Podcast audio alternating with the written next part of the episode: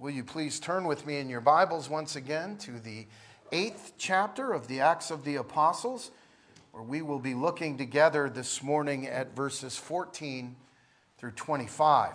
That is Acts chapter 8, 14 through 25, and you can find that passage either on page 1078 in your Pew Bibles or beginning there on the bottom of page 44 in your Acts journals. And I would remind you, uh, we still have some copies available of uh, just the book of Acts with, with uh, room to take notes available on the fellowship hall table. Please feel free to take one if you have not uh, received one already. And while you're making your way to our passage this morning, I will remind you of where we are in our look together at the book of Acts. Last week, you will remember, we worked our way through verses 9 through 13 of this eighth chapter.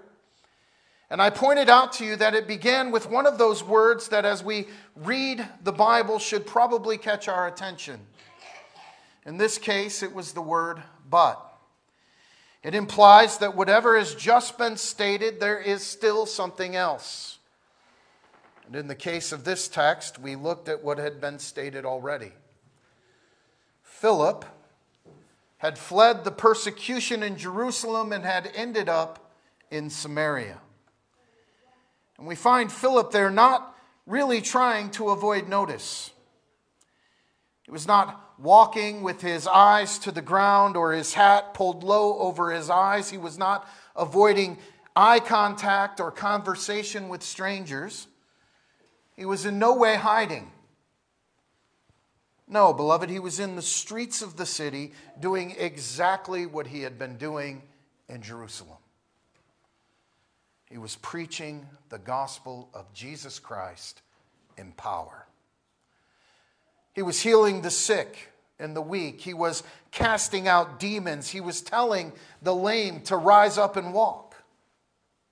If anything, he really was going out of his way, it would appear, to be seen, to be noticed. This whole thing was undoubtedly a spectacle as it unfolded in this Samaritan city, just as it had been in Jerusalem. And the people were responding sort of en masse to his preaching. That is what was clearly spoken of first. Then in verse 14, we had this statement beginning with the word but. But Philip was not the only one there in the city going after the hearts and the minds of the people. There was another. This man that we were introduced to was Simon the sorcerer. And Luke told us that Simon had previously practiced his sorcery in the city and that he had astonished the people of Samaria, claiming that he himself was somebody great indeed. And the people not only took heed of Simon's power and his claims to that power, but from the least of them to the greatest of them, Luke tells us they all thought that he might even be a bit more than just a great somebody. And they declared that Simon was, in fact, the great power of God. They said, This man is the great power of God.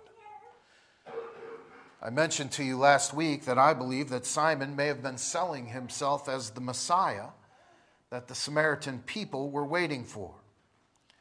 We went on last week to look at three primary things there in that narrative that we must see. First, I told you that we must see here that this is far more than just a disagreement between two cordial gentlemen who are willing to hear one another out regarding spiritual matters. No, this is not that. This is not a developing friendly debate. This is a clash between kingdoms. Simon was all about representing the kingdom of Simon for the benefit of Simon. He was a shameless self promoter, and we saw it all over that text last week. The kingdom of self is really the kingdom of Satan. One wants to be in the place of God before the people, and Simon gets near that position through his own powerful show of magic. Philip, on the other hand, has nothing to say about himself at all, and he seems that he cannot stop talking about Jesus Christ and his gospel. He points the people not to the fear that they ought to be showing him, but to the salvation that Jesus came to give to them. He points them to the kingdom of God. And we notice that the people heeded the words of Simon. That is, they listened to him, they paid attention to him. They perhaps even feared him a bit. But Luke says that they believed Philip. They took Philip's words as the truth and they ran to Jesus. Two different messages from two very different kingdoms, producing two very different results. So we see two kingdoms here standing completely in opposition to one another, which led us to the second point. We saw very clearly here that this battle belongs to the Lord, it belongs to King Jesus. In fact, I pointed out to you that the thing about this battle that really sort of stands out here is that in truth, there really is no battle at all, is there? The kingdom of God really is unrivaled by any other kingdom. Nothing can stand in the way of the kingdom of God. Nothing can slow God's progress of his kingdom. Nothing can sort of just come in and thwart the perfect plan of God. The battle belongs to the Lord. Beloved, during this time of tension that we live in between the already that has happened and the not yet that is still to come, Satan, though certainly a defeated foe, is not just standing by idle. He knows that ultimately he's defeated, but he now lives during this time between the first and second comings of Christ. He lives to frustrate those who are a part of the victorious and triumphant church of Jesus Christ. And so here in Samaria, Simon is selling the people a false hope that in fact is no hope at all. And God sends his messenger Philip by way of his providential flight from the persecution in Jerusalem, and he preaches on the streets of Samaria the message of the kingdom, the gospel, and people are saved. They run to Jesus. And Luke tells us there's great joy in the city. There was no battle. Hearing the truth, by the grace of God, the people recognize it for what it is, and they rightly run to Jesus for salvation. The gospel of Jesus Christ is the power of God to salvation. So Philip must show them Jesus, and he does and the battle ends before it begins. The Samaritans did not need another show of man centered power or magic. They were not in need of, of sleight of hand magic shows. They needed the comfort of the gospel of Jesus Christ. And so they fled to him. And beloved, they worshiped. They took the sign of God's covenant people, they were baptized. They stood in awe of Almighty God and His wonderful grace in the gospel, and they rejoiced. Beloved, I want to ask you this morning does it excite you to hear it? To consider it? You understand the question. I'm asking whether or not this is our response to the amazing grace of God offered to us in this same gospel. Is this what makes you want to get out of bed on a morning like this, a dreary morning, and get here to worship with the people of God? Does the truth of the gospel leave you standing in awe of God? Which was the third point we looked at last week. There are certainly two kinds of awe manifested here in this text. One is the awe of Simon's shows of power. But we saw rather quickly it really is less than awe, isn't it? The other is the awe that the people show Almighty God in their response to the gospel. Simon's power may have changed the way that the people looked at Simon. Like I said, they may have feared him enough to pay attention when he was talking. But their response to the gospel that Philip preached in power was very different. It had nothing to do with their response towards Philip, but their response toward the God of grace that he proclaimed before them. They worshiped. They gladly took upon themselves the sign of the covenant, and Luke says they rejoiced. Not because they witnessed another show of power, but because they saw in Jesus Christ the true answer to their greatest need. Jesus would give them his righteousness. He would take their sin, all of it, and give to them in exchange the spotless righteousness of the Son of God. And so it's safe to say they worshiped as they had never worshiped before. They stood in awe of him and his grace. Do we? Do you? I mentioned to you last week that I fear far too much of what calls itself Christianity today approaches Almighty God much like the people here approached Simon. They respected him, they listened, perhaps even feared him a bit. Is that the way we approach the King of heaven and earth? Of course not. Beloved, when we see this King, we weep with joy and we worship. We celebrate his grace to sinners like us. Do you worship him in this way? Well, this morning in the text that's before us, we're going to look a little bit more closely at this situation going on in Samaria and the wonders of God's grace. So I'd like you to follow along with me in your Bibles as I read from the Holy Word of God again, Acts chapter 8, uh, picking up with verse 14 and reading through verse 25. Hear now the word of our Lord. Now, when the apostles who were at Jerusalem heard that Samaria had received the word of God, they sent Peter and John to them, who, when they had come down, prayed for them that they might receive the Holy Spirit. For as yet he had fallen upon none of them. They had only been baptized in the name of the Lord Jesus. Then they laid hands on them, and they received the Holy Spirit.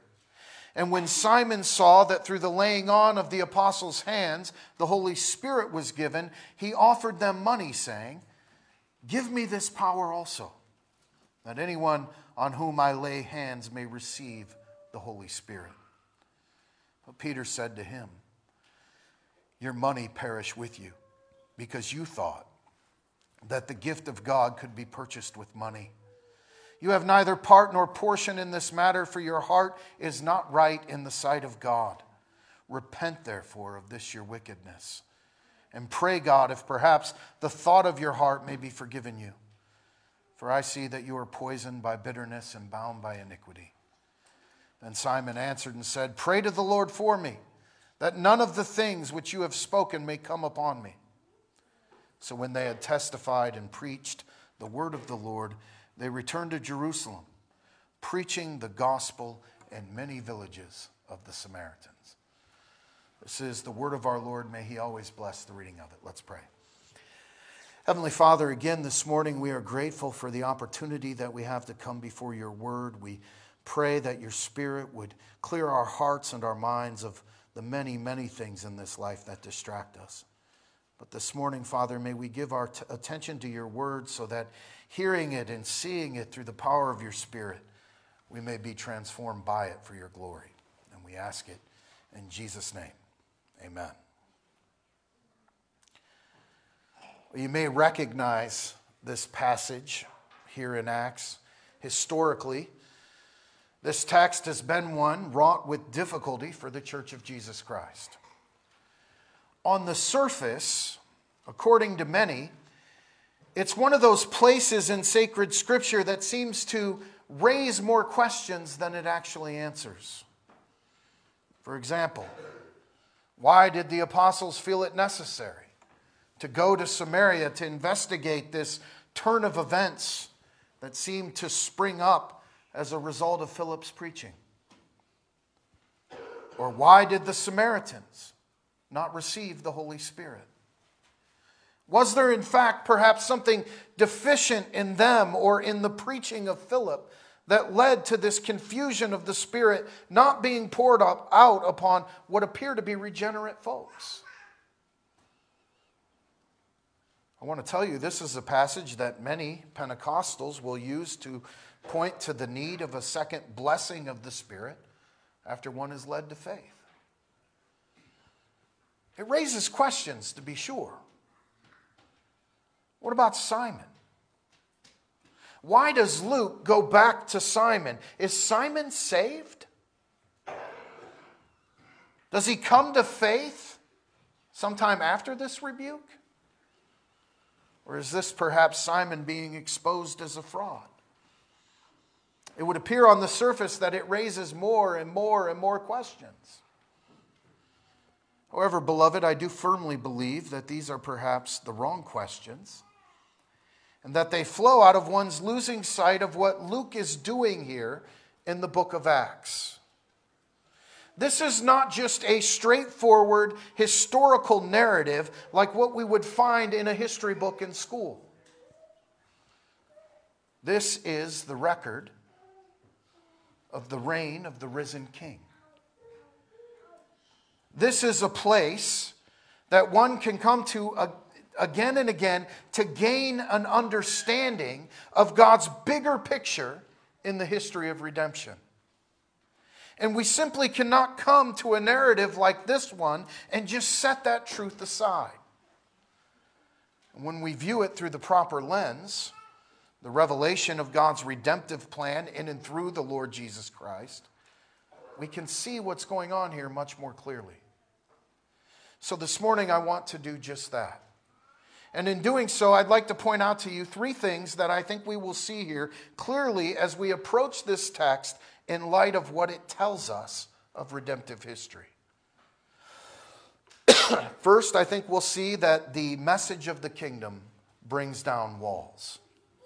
It crushes those things that divide.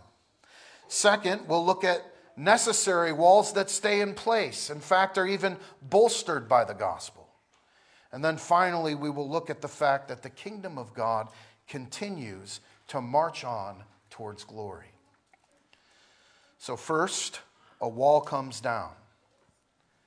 This is an important fact for us to see if we are to interpret this passage with the least amount of confusion, and it will leave us asking the right questions. This visit that comes about from the apostles in Jerusalem, namely from Peter and John, is not a negative visit in any way, shape, or form. They're not making their way towards Samaria to make themselves certain of Philip's orthodoxy or of his preaching skills. They're not going because they are, in fact, somehow suspicious of the Samaritans, considering the history of dislike, even outright hatred between the people in Jerusalem and the people in Samaria. That's not what any of this is about. If it were, I think Luke would have been much clearer about that here. So then we have to ask the question the right question What is this visit about?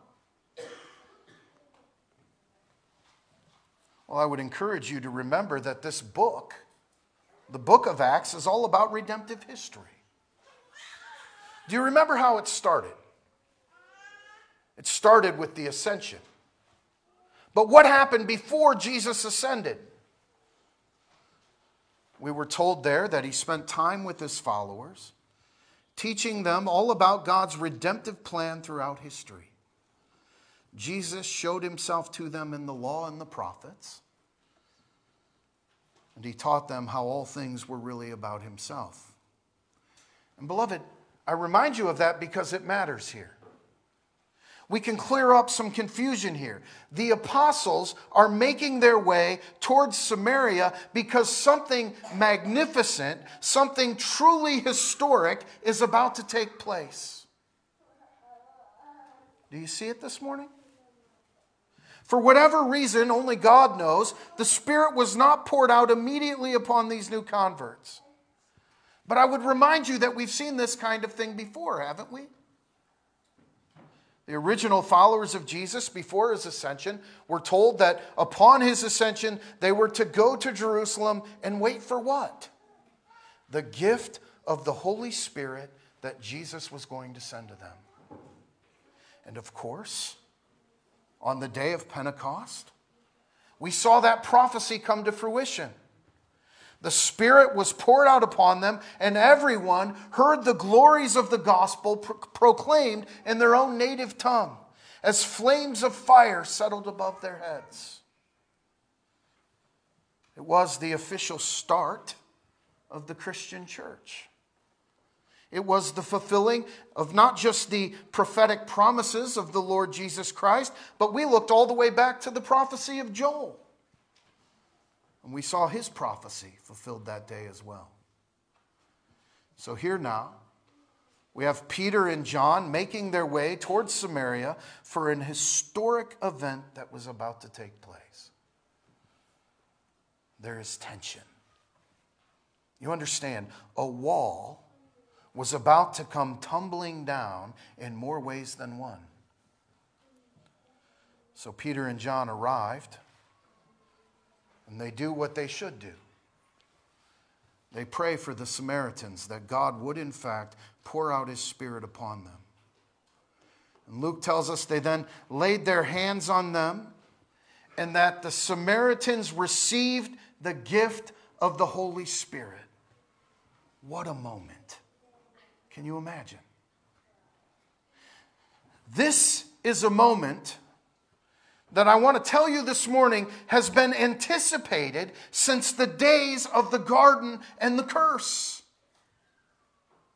This is the further crushing of the head of the serpent. This is the moment, this moment is there in the promise to Abraham that through him and his seed, the nations would be blessed. Do you understand? This is the blessing of salvation through the gospel going to the nations, to the Gentiles, to the world. They are being engraft, they are being grafted into the people of God. They receive the very same spirit as their Jewish brethren in Jerusalem did. And this is not being done somehow off in a corner. The apostles are represented there. Peter and John are there laying hands upon the people, giving their approval to them, being one people with not just any Gentiles, but the Samaritans. Beloved, do you see the grace of Almighty God in this? Do you understand why I would say the gospel is tearing the walls down? walls between the Jewish people and the Gentiles, walls between the Jewish Christians in Jerusalem and the Samaritan people. This moment is what Paul describes at the end of Galatians chapter 3, beginning in verse 26. He says, For you are all sons of God through faith in Christ Jesus. For as many of you, eh, for as, many of you as were baptized into Christ have put on Christ. There is neither Jew nor Greek. There is neither slave nor free. There is neither male nor female, for you are all one in Christ Jesus. And if you are Christ's, then you are Abraham's seed and heirs according to the promise. You understand? This day was a celebration in Samaria and Jerusalem alike.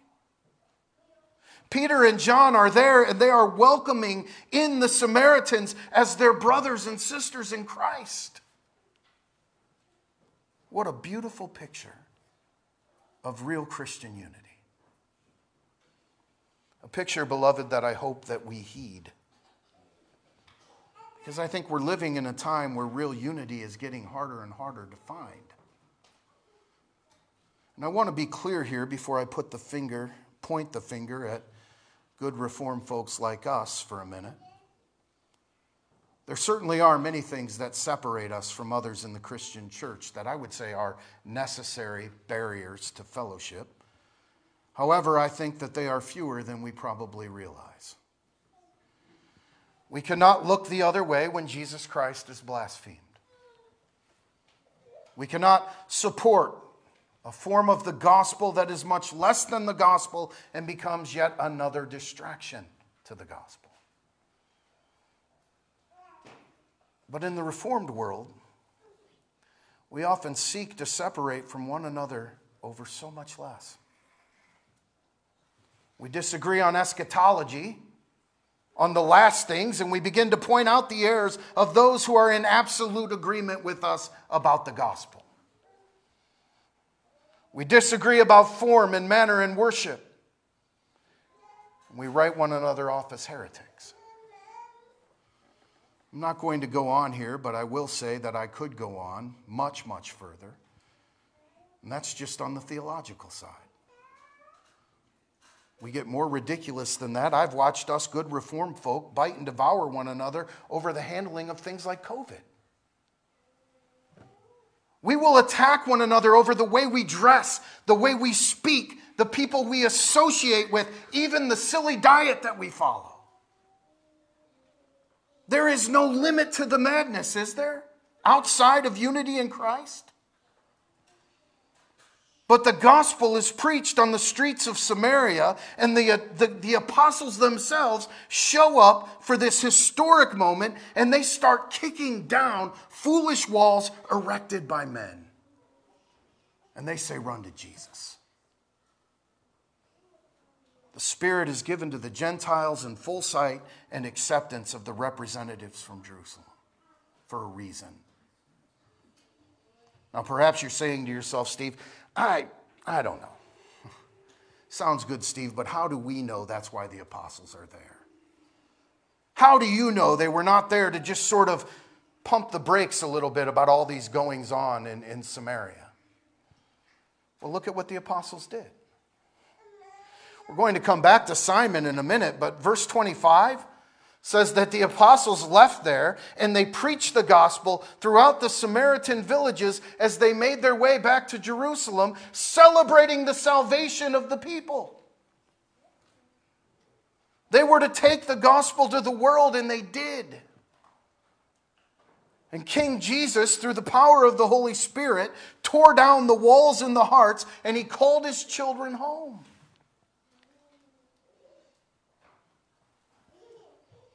Beloved, if we're not doing that in our lives, then I have to ask why not?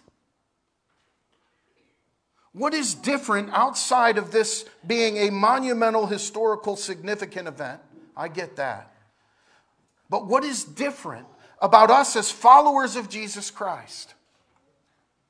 We should want to see any and all who will give a hearing to the gospel come running to Jesus for relief. We must get over ourselves if we are willing to let things stand in the way of that. No groups of people are excluded. Are we breaking down the walls that we have erected for reasons that are not supported in God's word? We better be. We should be. Because we too are witnesses to the glories of the gospel. We too have been entrusted with this treasure. Secondly, we see here that there are walls that God, in His wisdom and in His power, keeps in place, like the one we see here with unbelief. Simon witnesses the, this whole scene. He's been following Philip all around Samaria, watching these shows of power through his preaching of the gospel and his working restoration to the brokenness that surrounds him. And certainly Simon was intrigued. He was paying attention. He was interested enough to even respond to the gospel and receive baptism itself. But when we find him here on this historic day in redemptive history, he opens his mouth and he's exposed as a fool. Look at verse 18. And when Simon saw that through the laying on of the apostles' hands the Holy Spirit was given, he offered them money. Now, please understand, this is not Simon being so desperately sick over his sin that he's willing to give away his money to have some of the power of the Holy Spirit. That's not what's going on here. This is not noble nor good. He's not seeking this even for others. This is Simon seeing the power of the Holy Spirit and saying, Hey, I could sell that all day long. I want to be a broker for that kind of power. He had witnessed the transformation of many who had received the Lord Jesus Christ through the proclamation of the gospel. He saw many Samaritans changed in mind and heart through Philip's proclamation of Jesus. He saw people at peace, known sinners who were so transformed by the person and the work of Jesus Christ that they were no longer the same. But it was the power that he wanted. Not so that he could change lives, but so that he could amass more wealth, more influence, more fame. And look at how Peter responds to him, beginning in verse 20. This is weighty. The English doesn't do it justice. Peter says, Your money perish with you because you thought that the gift of God could be purchased with money. You have neither part nor portion in this matter, for your heart is not right in the sight of God. Repent therefore of this your wickedness, and pray God if perhaps the thought of your heart be forgiven you. It's a weighty rebuke. Peter's having none of it. This is a day that any true student of the Word of God has been waiting a very long time for. You can imagine how it had to have opened even these apostles' eyes further to the wonderful grace of Almighty God. The nations will be saved by the gospel of Jesus Christ. They will be brothers and sisters in Christ. You notice there's no grumbling here with these apostles over the Samaritan Gentiles coming in. They are excited, they are rejoicing. And here is this former magician seeking an audience with Peter and John so he can make a business proposition with them. This power will sell. What Peter says here in truth is a bit crass for our sensitive ears, but I'm going to say it anyway because I always do. He says something to the effect of, like, to hell with you and your money. That's what he's saying. It's a curse. Away with you and your unbelief, to destruction with you and your money and your unbelief. This wall is staying in place. The gospel does divide. It rightly separates the sheep from the goats. It moves one towards the saving arms of Jesus, while it moves another even deeper into their sin and hatred for what God has said is good. Simon is exposed for following Jesus for all the wrong reasons. And it is and indeed should be sobering, beloved, isn't it? Like most of this book, it should cause us to do some of that spiritual triage. Simony is the sin of attempting to buy powerful positions in the church, uh, noted specifically in history through in, in Roman Catholicism. It's named for Simon here in Acts. But are there other wrong reasons to follow Jesus? I'm asking you this morning, why do you follow Jesus? Is it because your people always have? That's not why you should follow Jesus Christ. Is it because it's part of the good family facade, a nice house on a nice, tidy lawn, a couple of kids, members of a good church? That's not why you follow Jesus. Is it because you think somehow your being here makes God your debtor? That's not why you follow Jesus. It's not a good reason. Is it because you cannot imagine being lumped in with the bad people out there in our communities who have never even dawned the door of a church? It's not a good reason to follow Jesus. Well, why then? Why should you follow Jesus Christ, the King? Why should Simon have followed? Because Jesus Christ is everything that you could ever need and so much more. He came down from his exalted place in heaven.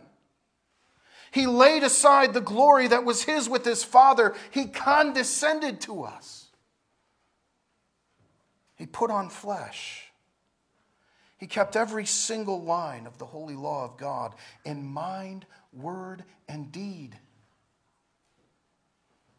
He was perfect. And though he was declared innocent, he willingly walked to his death in our place and received upon himself the full penalty for our sin. The wrath of Almighty God poured out upon him in our place. He died. He rose again the third day, defeating forever sin, death, and the devil. He ascended to the right hand of the Father, and he now lives to make intercession for us, to sanctify what we say and think and do before the Father. Why should you follow this Jesus? Because he, in his mercy, took your sin and nailed it with him to the cross. And in return, he clothes you in his righteousness so that you are now an heir of eternal life and every blessing in Jesus Christ. Beloved, if you know that, why would you do anything other than follow him with your whole life? Following Jesus means knowing that you are the wretch that he died for. That's why you should follow him.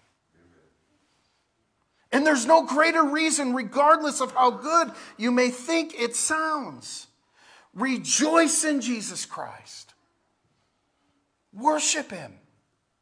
Exalt his holy name because he is the Savior of the world. He makes children of Abraham from children of Adam. Do you understand? And how do we know that he does this? Well, finally, in closing this morning, beloved, you can see here clearly the kingdom marches on. It hardly needs any explanation, does it? Here in Acts, the promises of God continue to come to fruition. Many of the Jewish people hear the gospel and they run to Jesus and find life.